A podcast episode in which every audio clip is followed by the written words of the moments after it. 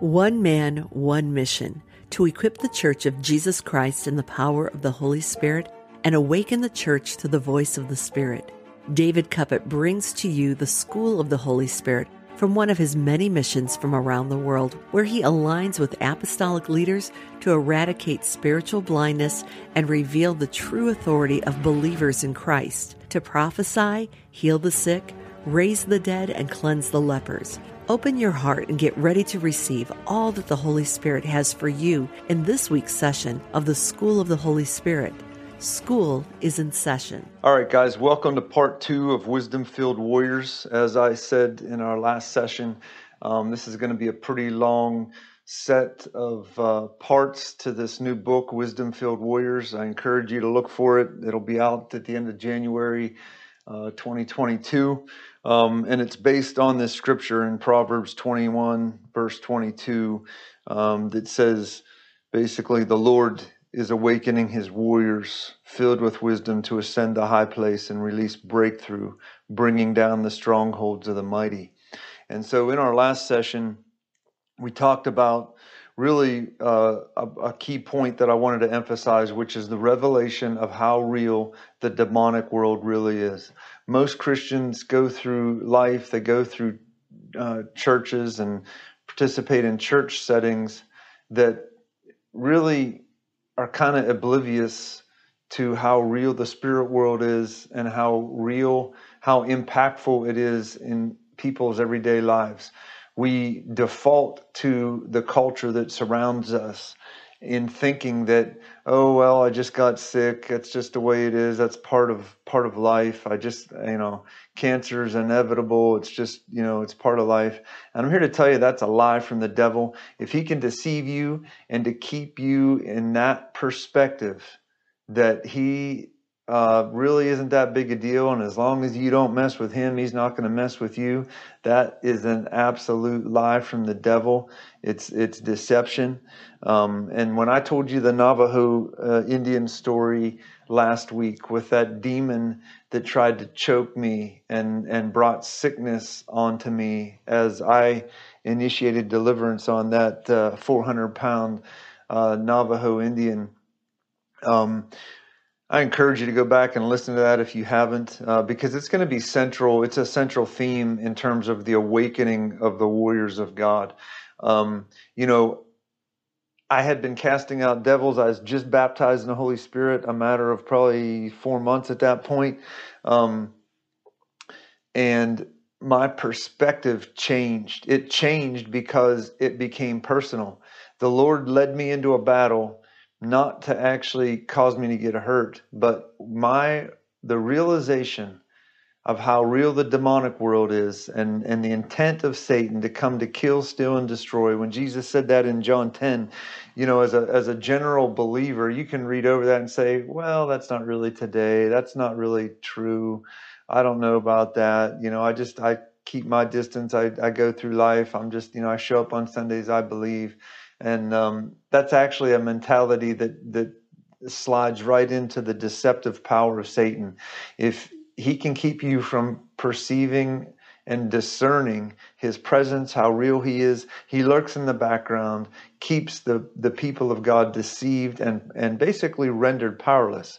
Because if you don't realize that you are fighting in a war against demonic powers, you will take on what I call like a denominational mentality, where you just fit into the culture. There is no confrontation. And that's the ultimate lie. You are in a war. You are in a confrontation. There's no getting around it. And you're either a prisoner of war and don't even know it, or you're awakened to fight.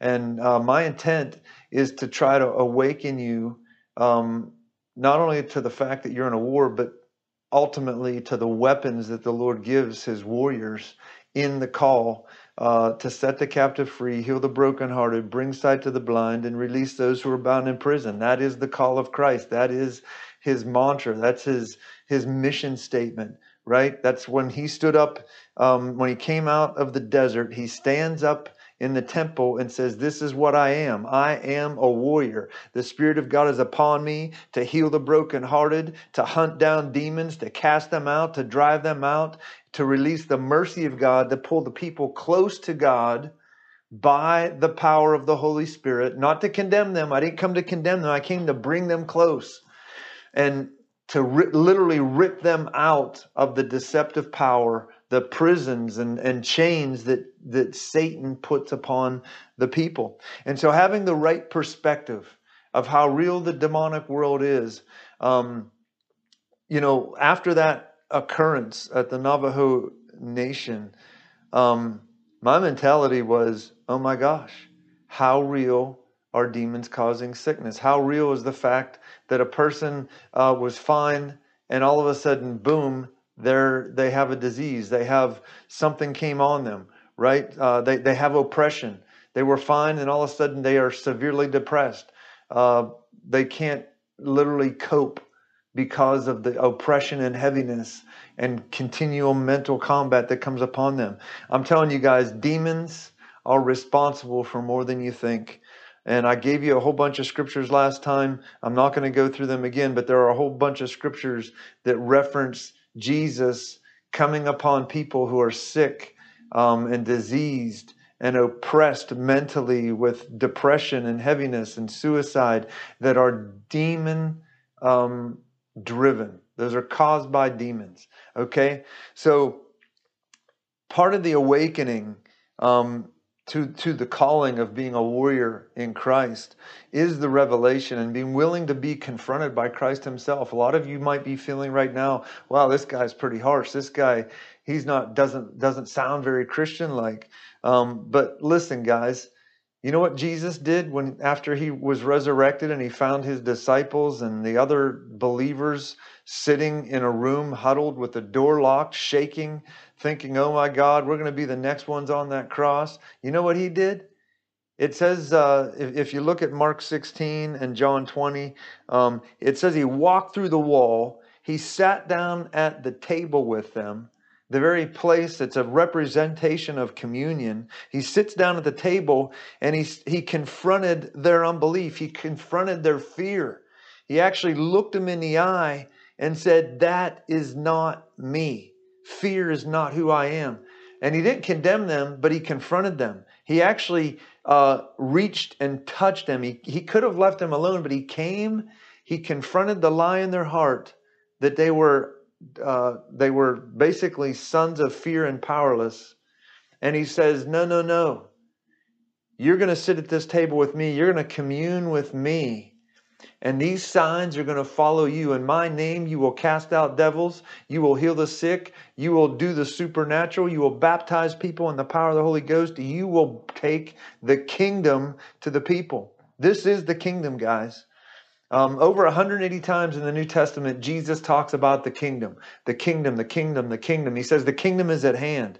He basically he gave the disciples the ability to pray in the Holy Spirit to receive supernatural weapons of war from the kingdom, right? Visions, dreams, those are impartations. Those are weapons of war. And we're going to talk about those later as we get deeper into the series and into the book. As the weapons of war. But in this episode, this confrontation of Jesus coming in to awaken believers, to awaken his followers, to truly represent him. It's a mentality. It's a nature. It is a position of the heart that you are ready for war, that you are willing and ready to give your life to set people free through the confrontation with demonic powers. Okay. And so having the right perspective, the right perspective of the Father, Son, and Holy Ghost is extremely important. The Lord himself in Exodus 15:3, in the awakening of a nation being pulled out of Egypt, and actually raining judgment upon the Egyptian gods, bringing judgment upon the powers of darkness and evil that enslaved his people. The Lord says in Exodus 15:3, he says, I am a warrior. That's what I am. I'm a warrior. I came literally to pick a fight with the most powerful man and the most powerful demonic entities on earth. I came into Egypt. I empowered a man to speak specific things I give to him, right? He gave Moses specific things to speak. And when he spoke them, Moses was releasing the vision of the Lord, the word of God to Pharaoh and the demonic powers, and the hail came, right? The judgment, the plagues came, not to condemn the people of God, but to judge the powers of darkness and the people that are aligned with the powers of darkness. The Lord came to judge in that situation, to set the captive free, heal the brokenhearted. He did the supernatural by bringing judgment upon the evil powers. And that is the essence of Christ when he came, right? Christ, when Jesus came, he didn't come to condemn the sinner. He came to deliver them. They couldn't do it themselves. They were under the legalized, manipulative control of the Pharisees in the synagogue, who put condition after condition. They charged them a temple tax to get into the door, right? A lot of you are in that situation. You're charged a temple tax just to come into a building, to be part of a group. That's your club dues, so to speak. And I'm getting off in a different tangent, but the reality is Jesus came to give life. He came in the mercy of God to set believers free, not to condemn, but to deliver. And this mentality is woven throughout the New Testament. It's actually woven throughout the Bible, particularly woven throughout the New Testament, and to the believers that are awakened to do the supernatural ministry of Jesus Christ. Okay? So there's nothing that imprisoned Christ. He confronted the demonic realm. He confronted the government. He confronted dead religious systems. He even confronted the impoverished mindset of believers. Why? To get the alignment of heaven on earth. And so the rebuke of the disciples as they were sitting in fear was pointed. It was for a reason. It was to establish, to impart, to get them ready to receive the power of the Holy Spirit and embrace the call of Christ the warrior. Okay? There's a nature of the Godhead, the Father, Son, and Holy Ghost, that reveals they are not pushovers. They are not this false thing like, oh, well, Jesus said turn the other cheek, and you got to read that stuff in the right context. He's talking about being merciful to people so that they can see Christ. He's not talking about being merciful to demons. He's not talking about being merciful to principalities and powers and rulers of darkness that are intending to kill, steal, and destroy from his people. Okay? When I got up off the floor at that Navajo Indian reservation, and that evangelist's wife that had the vision that set me free, buddy, you want to talk about a man possessed with purpose? I prayed and fasted relentlessly. I wanted that gift that she functioned in, that she could name a principality and command it to leave a person. I desperately sought it. I pursued the Lord till it was imparted to me. And the other thing is my revelation that demons are woven into the fabric of this world, into the garden of this world. And they are deceiving people all day long, hiding behind the scenes, not really getting, they work so fluently in deception. And the mass numbers of people, and more importantly, the majority of the church, doesn't even recognize they're in a fight against demon powers. And so this nature of war has to literally be embraced, okay? The Father literally picked a fight when he decided to plant the garden with Adam and Eve on the earth. Do you not believe that the Lord actually knew where he kicked Satan out of heaven, and Satan literally took up residence on the earth? Do you think it's just coincidence that, oh, well, Satan ended up here and the garden, well, the Lord just coincidentally planted a garden, and as long as they don't interact with each other, everything's good? No. The Father picked a fight. He literally picked a fight. He literally picked a fight with the devil. Okay? And when Adam messed up, when Adam was deceived, Adam actually had the wrong mentality, right? Adam was a gardener in the war. He wasn't a warrior in the garden. And I'll talk more about that later. That's actually a Chinese proverb, but it applies to Christianity. It describes the wrong mentality that was demonstrated by Adam. He didn't know he was in a war. He didn't know he had to fight for Eve. He didn't know he had to fight for the church. He didn't know he had to fight for himself. He didn't know that he was commanded by the Lord in his nature to cause the garden to expand, invade, and dominate the landscape. And so then he becomes a victim. But here's the nature of the Father. The Father, his intent is still to deliver and heal people. He didn't condemn Adam. He said, all right, Adam, there's consequences, but here's what I'm going to do for you. He actually turned to the serpent, the one who deceived, and he speaks this awesome prophecy. It's the first prophecy in Genesis 3, verse 15. He speaks to Satan and he says this. He says, I will put hatred, enmity between you and the woman, and between your seed and her seed. He shall bruise your head and you shall bruise his heel. The Lord was actually prophesying that through a woman, the very one you deceived, will the supernatural Son of God be birthed, and he will actually multiply and reproduce, and the sons of God, believers of Jesus Christ, will function in the crushing of your head every day of your life, and they will dominate you. They will cast you out. They will torment you. They will send you to the abyss. They will make people who are sick alive in Christ. They will make them healed. They will drive out demons, right? That's what that prophecy actually means. It is a supernatural call, and it reveals the nature of the Father's heart. He didn't come to condemn believers and Adam and people that are at the mercy of demons. He comes to deliver them. He prophesies. Okay, and that's the power of prophecy. And we'll get into that later, but the prophetic realm of God it's dripping with the mercy of God, with the intent of delivering people out of darkness, out of sickness, out of disease, out of prison cells. When he finds a man who realizes he's a warrior in a garden and not a gardener in a war. Okay? And so this nature is a supernatural force of the Spirit of God that is hell-bent on victory. The deliverance minister must embody this mentality.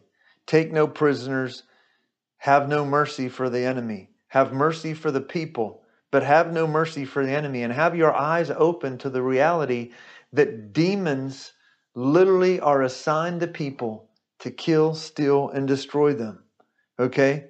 The Father was saying in the first prophecy that when his church is birthed through Christ, that they will dominate the earth. They will invade the earth. They will grow and dominate, expand the garden to keep getting people healed, to keep getting people delivered, to keep getting people awakening Christ, awakening new warriors with the same mentality to invade the earth, to invade the demonic realm, to pull down principalities, to break strongholds, to cast out demons. Okay? The Genesis 3:15 calling through the prophecy of the seed of Christ, the seed of the woman, which is Christ, will multiply and crush the head of Satan. Look at Luke 10:19. Behold, I give you authority to tread on what? The serpent and the scorpion. Mark 16, verse 15 to 18. These signs will follow those that believe. In my name you will cast out devils. You will heal the sick. You will baptize people in the power of the Holy Ghost. You will take up serpents. Okay?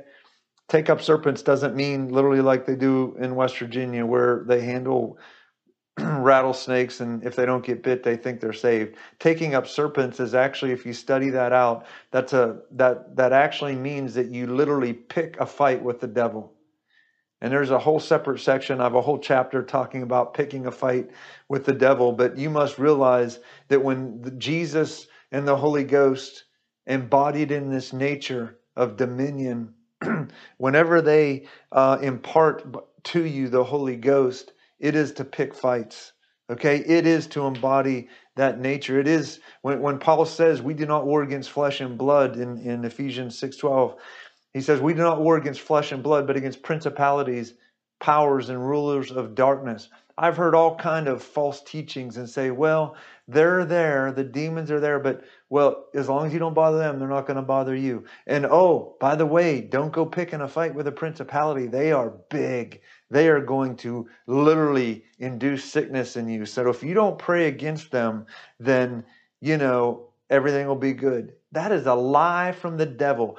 Can I tell you this? Satan is shaking in his boots at the awakening of the sons of God. He is shaking in his boots to such a degree. Oh my gosh, if there's a fearless warrior that would rise up and realize their true power and authority in Christ, that they could pull down strongholds, that they could break principalities, that they could crush the head of ruling spirits and powers and rulers of darkness. Oh my gosh, that is reality, guys. That is reality. Satan is afraid of you becoming a spirit-filled, baptized in power, seeing dreams and visions, going where the Lord sends you to cast out devils, heal the sick, and raise the dead. Satan's afraid of one guy, one man who will embody that nature. Is it you? Is it you? Come on, there's got to be one of you who will say, raise their hand and say, that's me. I have vengeance in my heart. Can I tell you that vengeance is the nature of Christ? In Isaiah 63 verse 4, Jesus says, this is a prophecy of Jesus coming, the seed that would crush the head of the serpent. He says, my Father's vengeance is in my heart. I embody the vengeance of Almighty God. What does that mean? If you don't have the right perspective of vengeance, you will assume, you'll assume what the dead church assumes.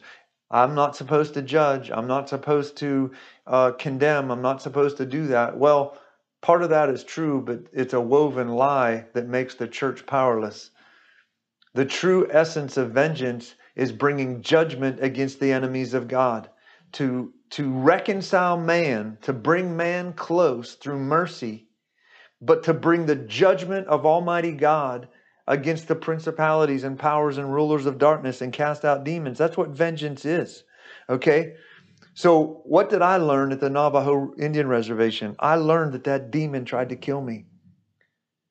As merciful as I was in not even thinking and running back the aisle to begin casting out the demon from that witch doctor, that peyote witch doctor that was choking out the man in front of him.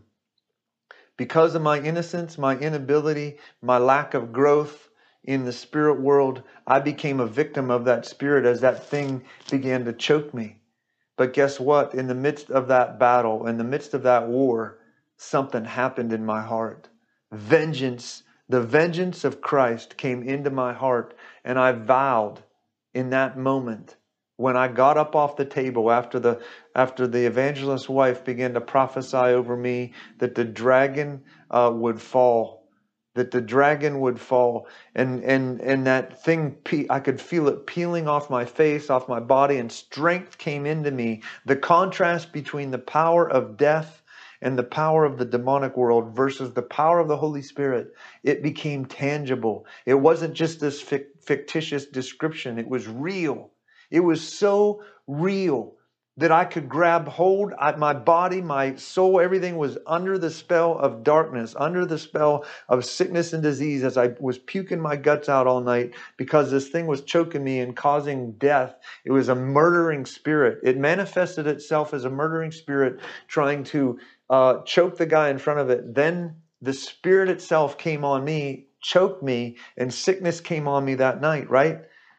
You got to wrap your head around this, guys. This thing tried to kill me, but Christ came and used that situation to impart his vengeance into me that I couldn't learn about. I couldn't read about in a book. I couldn't hear a guy talk about, but something happened in that moment of my deliverance from that demon that I cried out to God in the weeks and months and years after, I want the anointing that releases vengeance on your enemies, Lord. I want your anointing that casts out devils, that no matter what principality I run into, no matter what ruling spirit I run into, no matter what is imprisoning your people, I want the anointing to drive it out, to set the people free, and to release the vengeance of God against the enemies of God. You with me, guys? Is that your heart?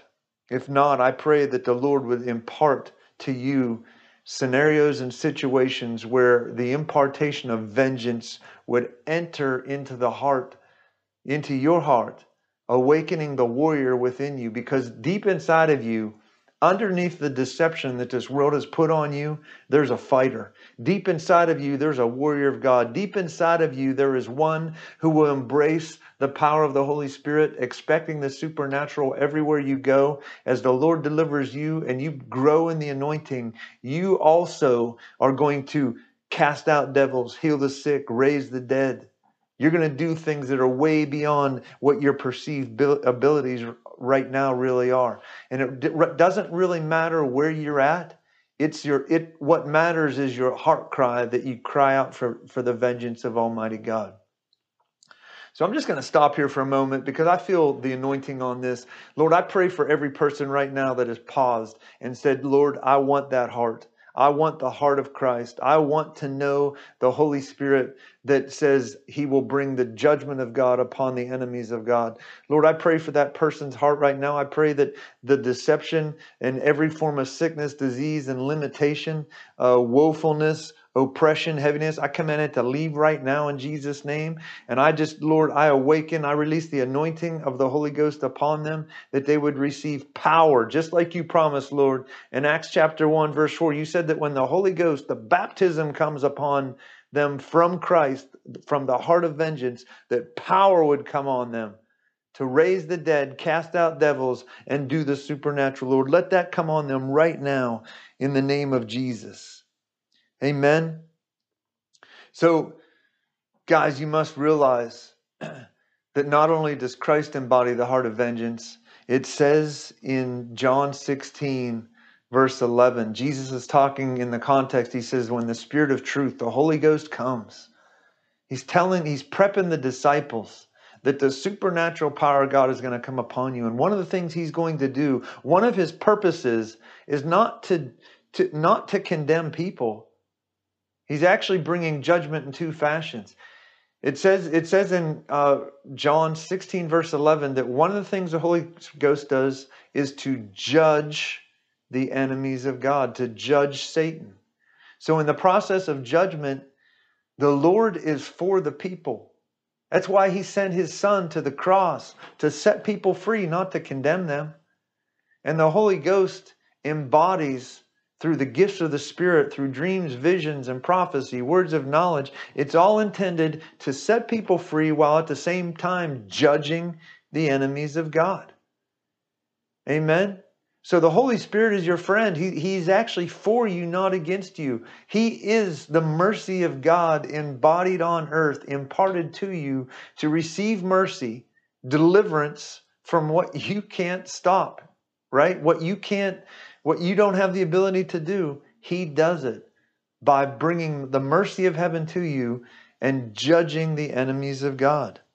And so in the midst of this, guys, there's a revelation you have to grasp. Death is a spirit. Murder is a spirit. Hate is a spirit. Fear is a spirit. A lot of churches and denominations, you know, they life coach you. They try to make you think better by stopping a thought. Can I tell you this? You can't stop a thought.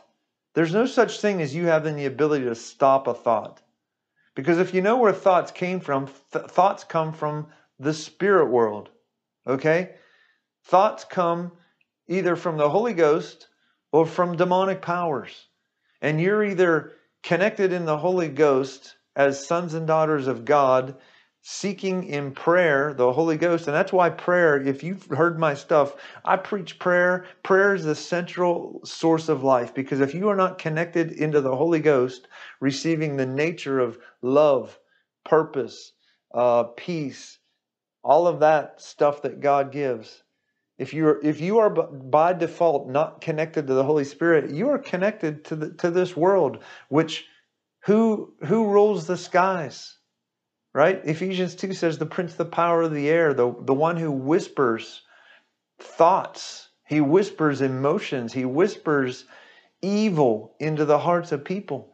So, for example, if you struggle with depression, heaviness, guess what? That's not from the Holy Ghost. The Holy Ghost doesn't come and bring depression. And guess what? That's just not you. That's a lie. That's a lie from the devil. Oh, that's just you. You have to fight yourself. You have to stop the thought. Get out of here. That's a joke. Paul actually says in 2 Corinthians chapter 10, verse 3 through 6, for we do not, he talks about the weapons of our warfare are not carnal, but they are mighty in God for the pulling down of strongholds, high things. He's talking about thoughts. He's talking about emotions from demonic powers that are imparted to the people. And it's only through the Holy Spirit that you have power over that junk. Okay? And so death is a spirit. Murder is a spirit. Hate is a spirit. All these demonic feelings are spirits. You must realize and be woken up to the reality that you are in a war designed to kill you. Okay? But one man, one woman, one daughter of the King, one son of Jesus Christ has the ability to do the supernatural. Moses encountered the fire of the Holy Spirit. He was sent to set a nation free by taking what the Lord said. And when he spoke it, not only did he set the people free out of the nation, but he judged the enemies of God. Everything, the frog god, right? The water being turned to blood, all of those judgments were against the demonic powers, the gods that Egypt worshipped. Okay, so when Moses released the word, set my people free, every time he said that, there was a judgment coming. There was a judgment coming. Okay, and so as a minister, you've got to embody the mentality that when I go to India or when I go to churches to preach and minister and I'm prophesying and I'm casting out devils, it is always to set people free and bring the judgment of God against the enemies of God. I love it. I love to see demons beg, literally beg, don't cast me out. Don't cast me out. And we'll get into that deeper. We'll get into Luke 11 and the casting out of demons deeper as we move into this series. But the pattern in the Bible is he calls one man, he calls one woman to do a supernatural thing. He called David to face a giant, and he didn't condemn the people who were shaking in fear under Saul's weakness as king. He sent a boy to confront a giant, and the nation was transferred into the kingdom. It was transferred into victory as David in the coming years became king, and the nation ends up worshiping God in Zion, right? That's a deliverer. He sends Elijah to confront demonic powers, the witch doctors, and the nation is set free. He didn't come to condemn the people. He came to condemn witchcraft and idol worship and all of the junk. And what happened? The fire of God came. The people are set free. The nation of Israel is actually delivered out of the hands of darkness while evil is judged. It says that Elijah took the false prophets of Baal and the witch doctors, took them down to the brook and slayed their neck. Now, that's symbolism for domination over the darkness. The nation is set free while the demonic powers are judged. Okay? When Paul was walking through Macedonia in Acts chapter 16, he encountered a slave girl who was under the spirit of Python, meaning witchcraft, divination. She was releasing a spell upon Paul. Paul turns and casts the demon out of the girl. And what happens? revival ensues. The people who are worshiping the Lady Diana and basically the Jezebel spirit and witchcraft that was inundated in Macedonia, suddenly the power of God is poured out in Macedonia, and there's revival. Okay? That's what happens. That's what happens with when one person believes and has a mindset and recognition of they're called to be a deliverer. Okay? And so at the end of this, guys, Jesus picks fights. The Holy Ghost picks fights. He baptizes people in power so that you can pray in tongues and prophesy. Ultimately, you get set free because you win the battle against the demons that you face. And when you get free, then you get to help your friends. You get to help your family. You get to cast the demons out of them and see the supernatural. Because that is the mantra of Christ. That's what Christ does. He says, these signs will follow me in my name. He doesn't say they might follow or they only follow a small number of people. He says, if you believe in me and you represent me, the kingdom of heaven is in your hand. And when you reach and touch people to pray for them, to release prophecy in their life, you are releasing the kingdom. And these signs will follow you. You will cast out devils. You will heal the sick. You will raise the dead. You will do the supernatural. Okay? This is bringing the judgment of heaven upon the earth. And the judgment of heaven is for the people and against the demonic powers. That's why the Holy Spirit baptism is so important. Okay? It is so important. You cannot invoke the power of God and the power of the Holy Ghost if you are not baptized in the Holy Ghost. You have to be submersed. That's what baptism means. You have to be submersed in it. And the ability to pray in tongues is actually the drawing of the presence of the Lord, the connectedness to the Holy Ghost to hear His voice. Okay? And like I said in the last session, if you're not baptized in the Holy Ghost, go listen to my other stuff on the podcast. I pray. There's a lot of time. There's a lot of time where we spend praying for people to be baptized in the Holy Ghost. And if you don't get baptized, email me. I will talk to you on the phone personally to get you baptized in the Holy Ghost. That's how important I believe the baptism of the Holy Ghost is. Okay, you need to be baptized in the Holy Ghost.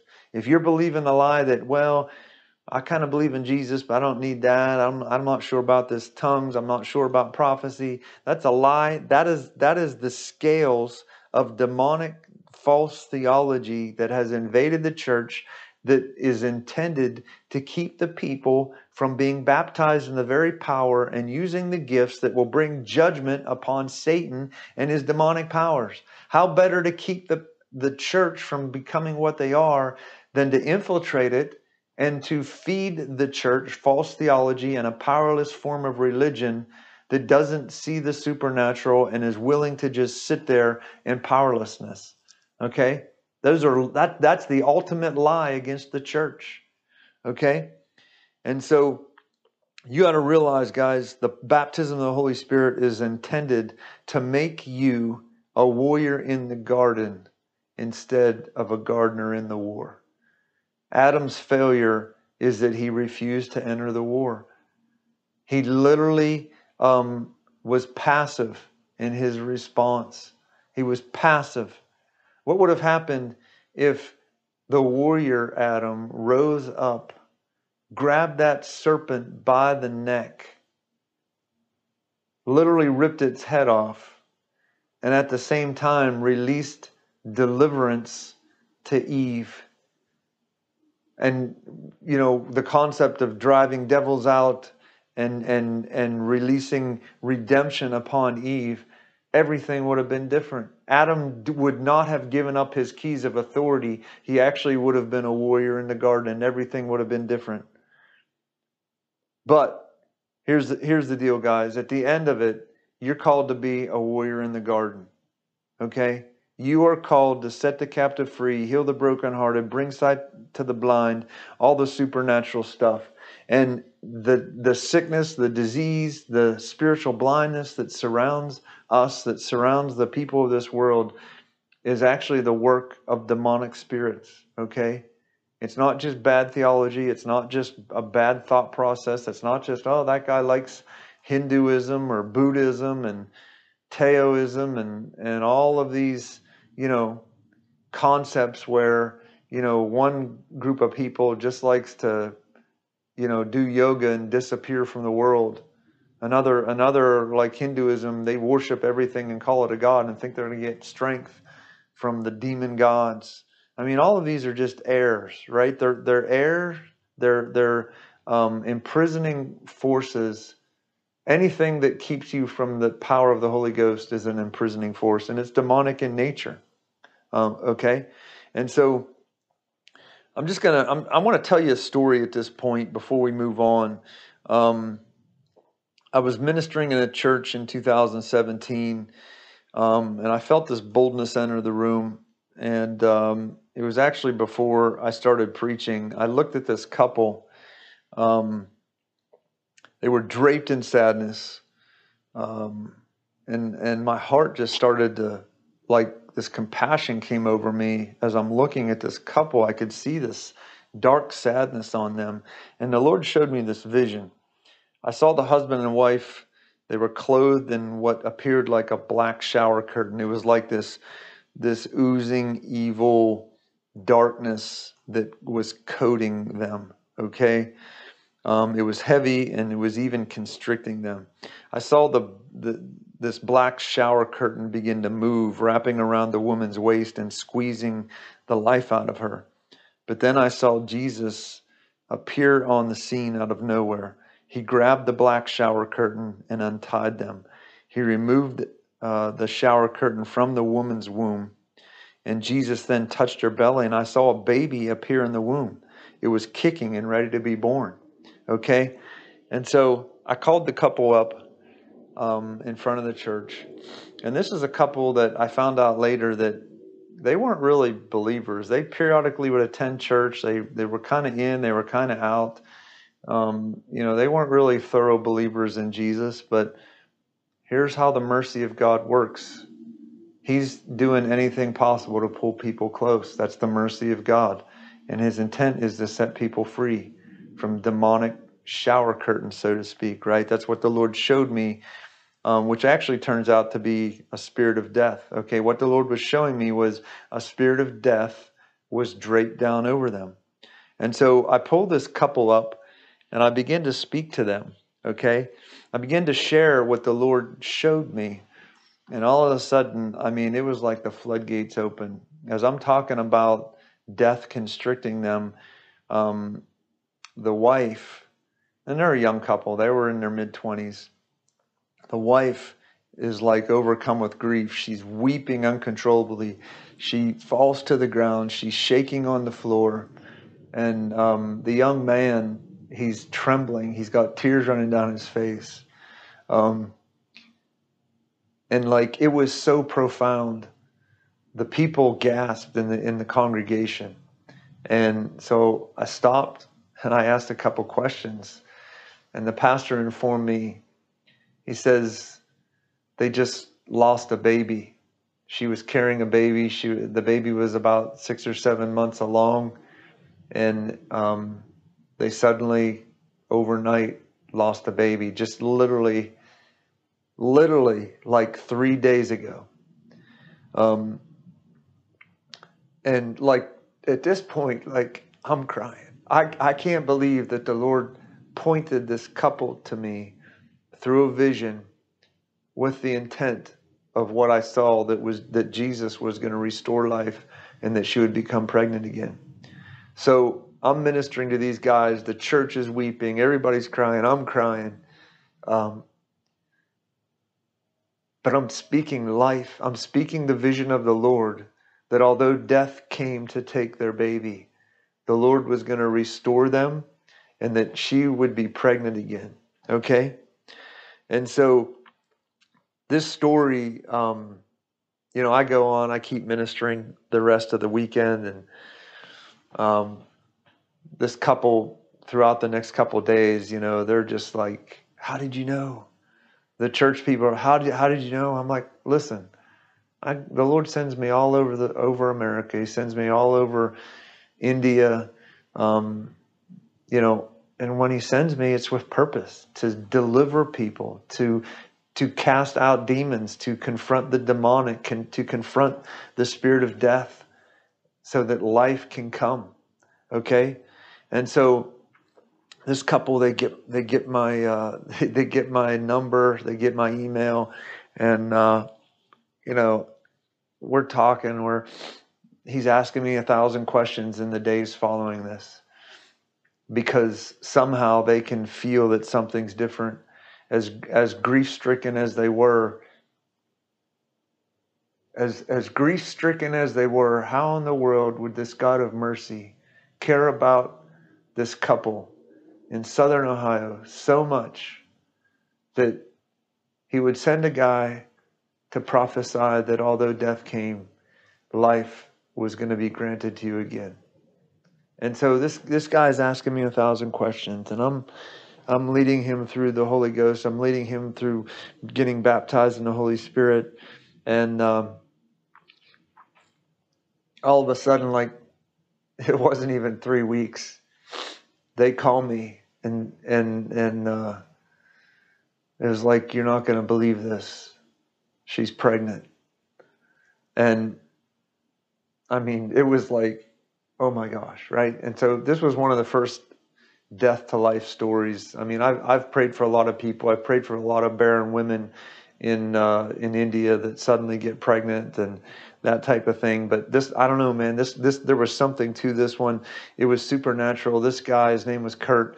He would always email me or text me pictures of the baby.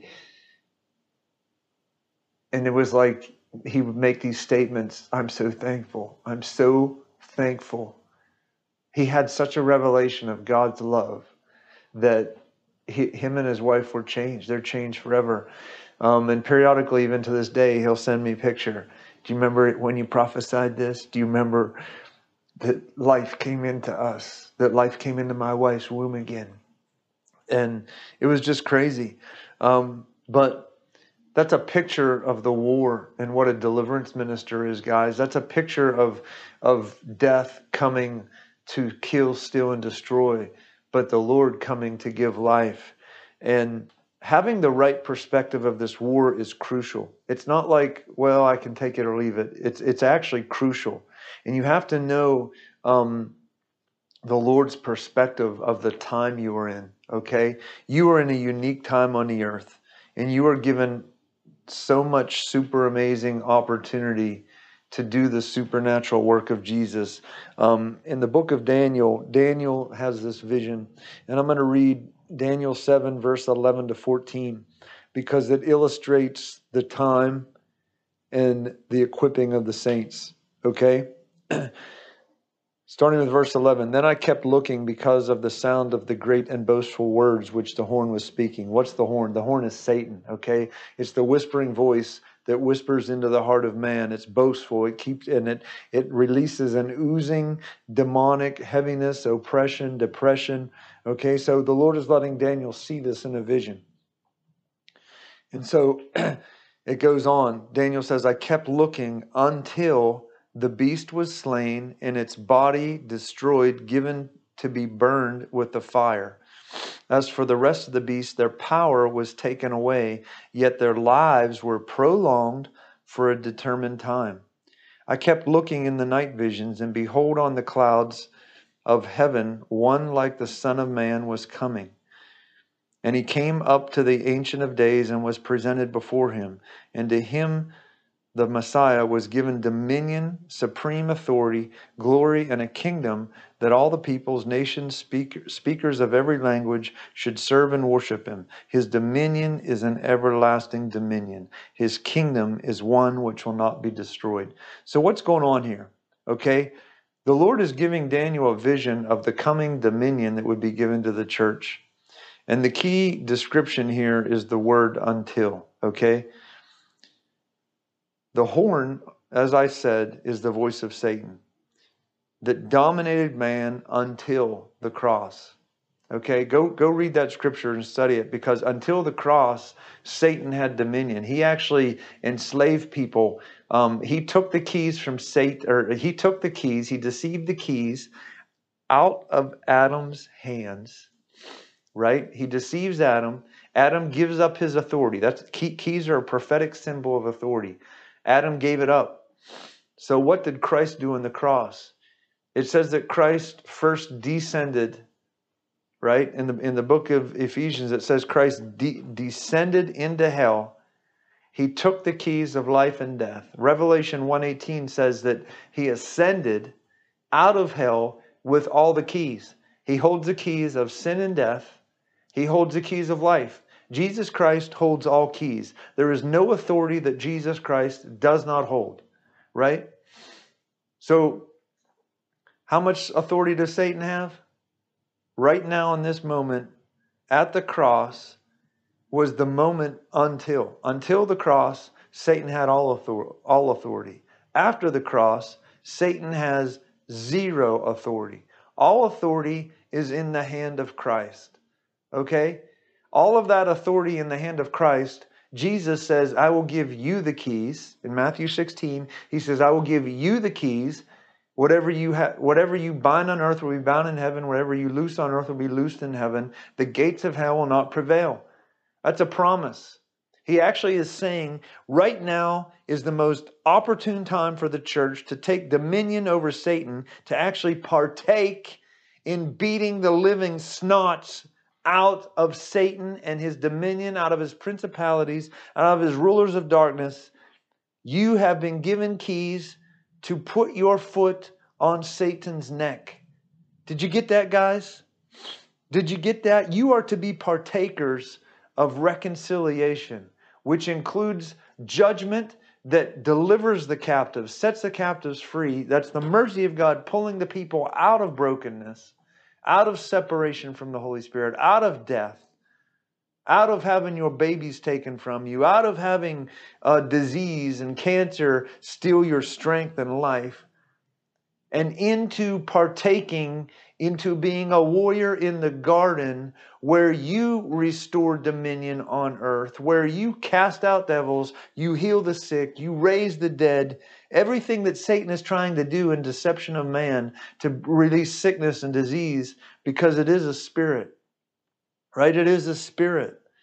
And he gives you power and authority to cast it out. So here's the deal, guys. If you are now living powerless, if you are now living hopeless, if you are now living in depression, you're under a spell. If you're not casting out devils, you're under a spell. You are under a spell. And Jesus, just like he did when he walked through that wall in John, in the book of John and in Mark 16, he walked through the wall, he confronted their unbelief, and he said, no, my kingdom and the people that believe in me, these signs will follow you. You will not be a victim of disease. You will not be a victim of despair. You will not be a victim of generational curses. You will not be. In fact, I turned the tables on the enemy. I put authority back into your hands, and you are the one who puts your foot on Satan's head. You are the one who partakes in expanding the garden of dominion on the earth. You get the picture yet, guys? But you have to embody the fact that you're a new creature. You are born again, the likes of which never existed before. You are supernatural, absolutely supernatural. And so I think this is a good time to kind of close in prayer. I'll pause here before we jump into the next session. Man,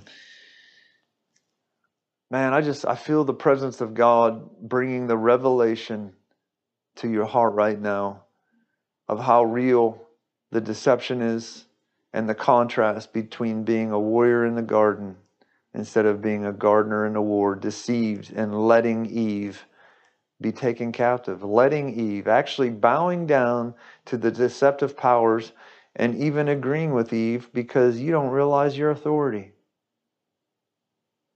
That has to sink in. Jesus came, he says, behold, I give you authority to tread on the serpent and the scorpion and over all the supernatural power of the evil one. and nothing shall by any means harm you. That's Luke 10:19. My prayer for you is that those words haunt you.